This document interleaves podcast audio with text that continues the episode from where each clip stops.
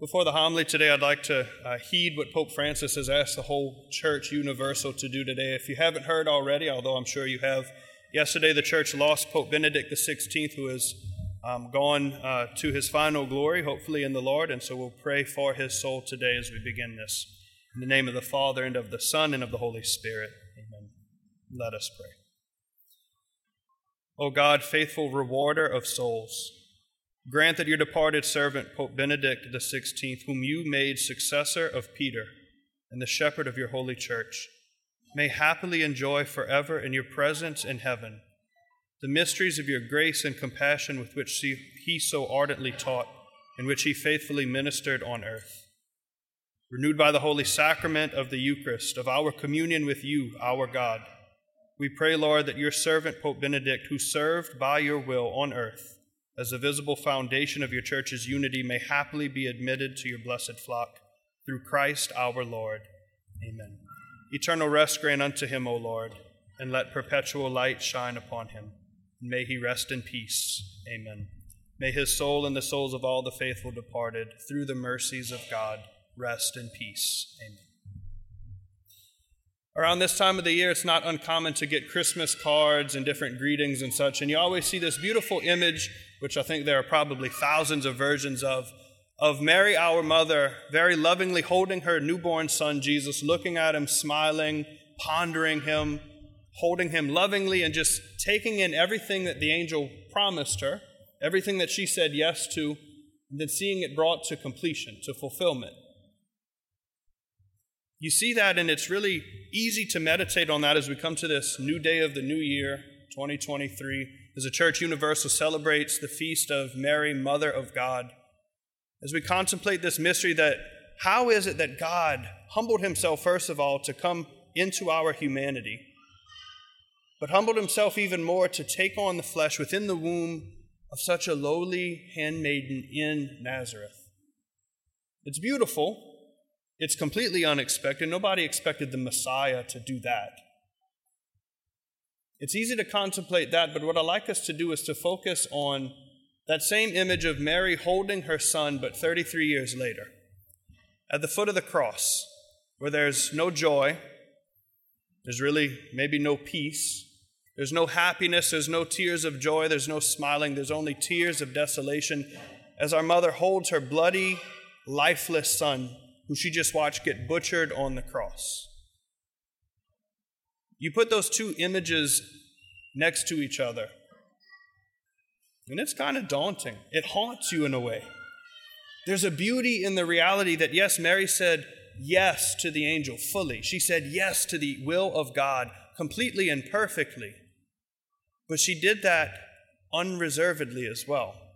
How often in our own lives we come to some desolation, some sorrow, some suffering. Maybe it's an illness physically. Maybe it's the loss of a loved one. Maybe it's something that we didn't plan for, something we couldn't have planned for.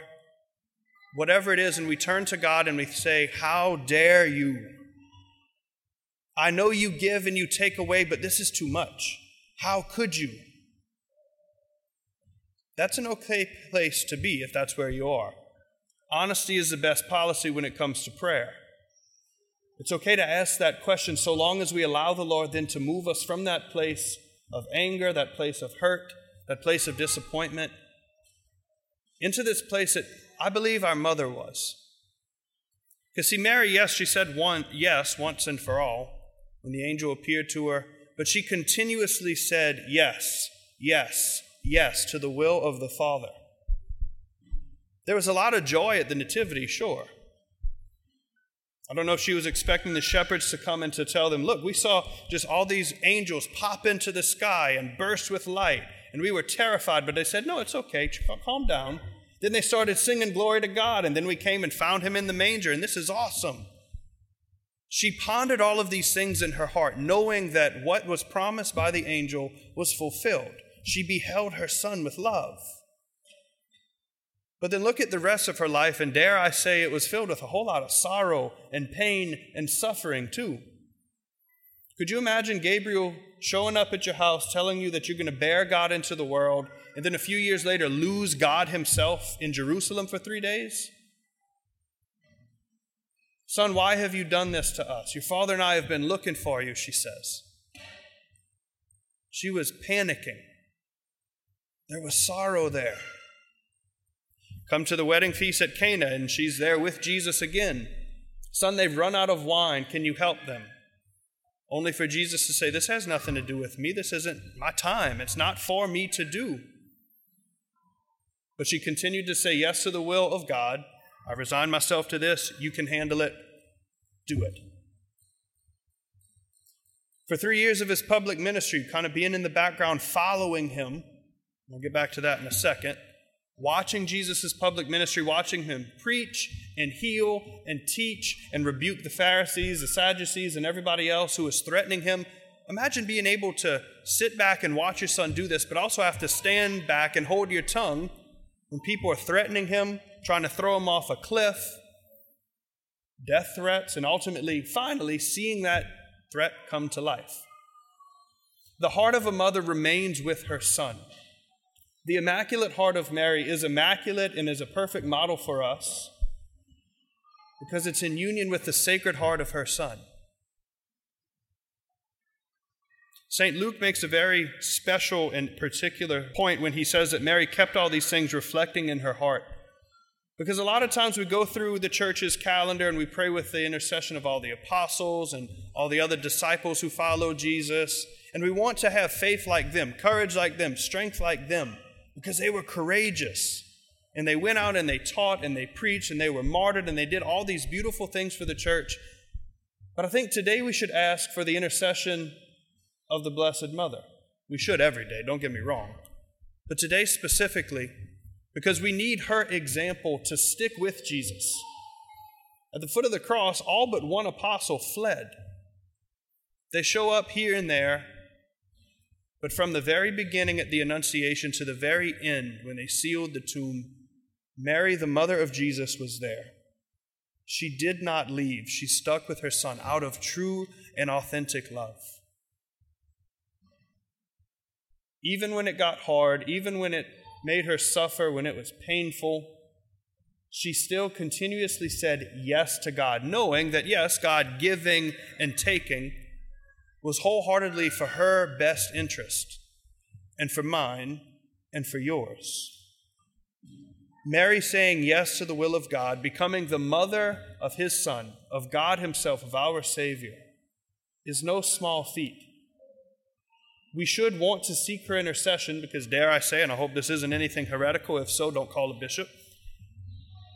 Mary's perfect sacrifice of saying yes to God gives us the perfect model of what a sacrifice means for a human being. Yes, Jesus suffered on the cross. Yes, he offered himself. Yes, it was a perfect sacrifice. That wouldn't have been possible had Mary not made her sacrifice first to become his mother. She models for us what the church is for us today. The church stays with us. We can run, we can stay away, we can deprive ourselves of the sacraments, we can be hurt and live in that desolation. But the church remains here with us as Mary did for her son, as he did for his mother. When all else fails and we feel that the Lord is too distant or taking too much away, flee to the mantle of our mother. Flee to the intercession of her who brings us to his sacred heart. That immaculate heart beats with love for you as well.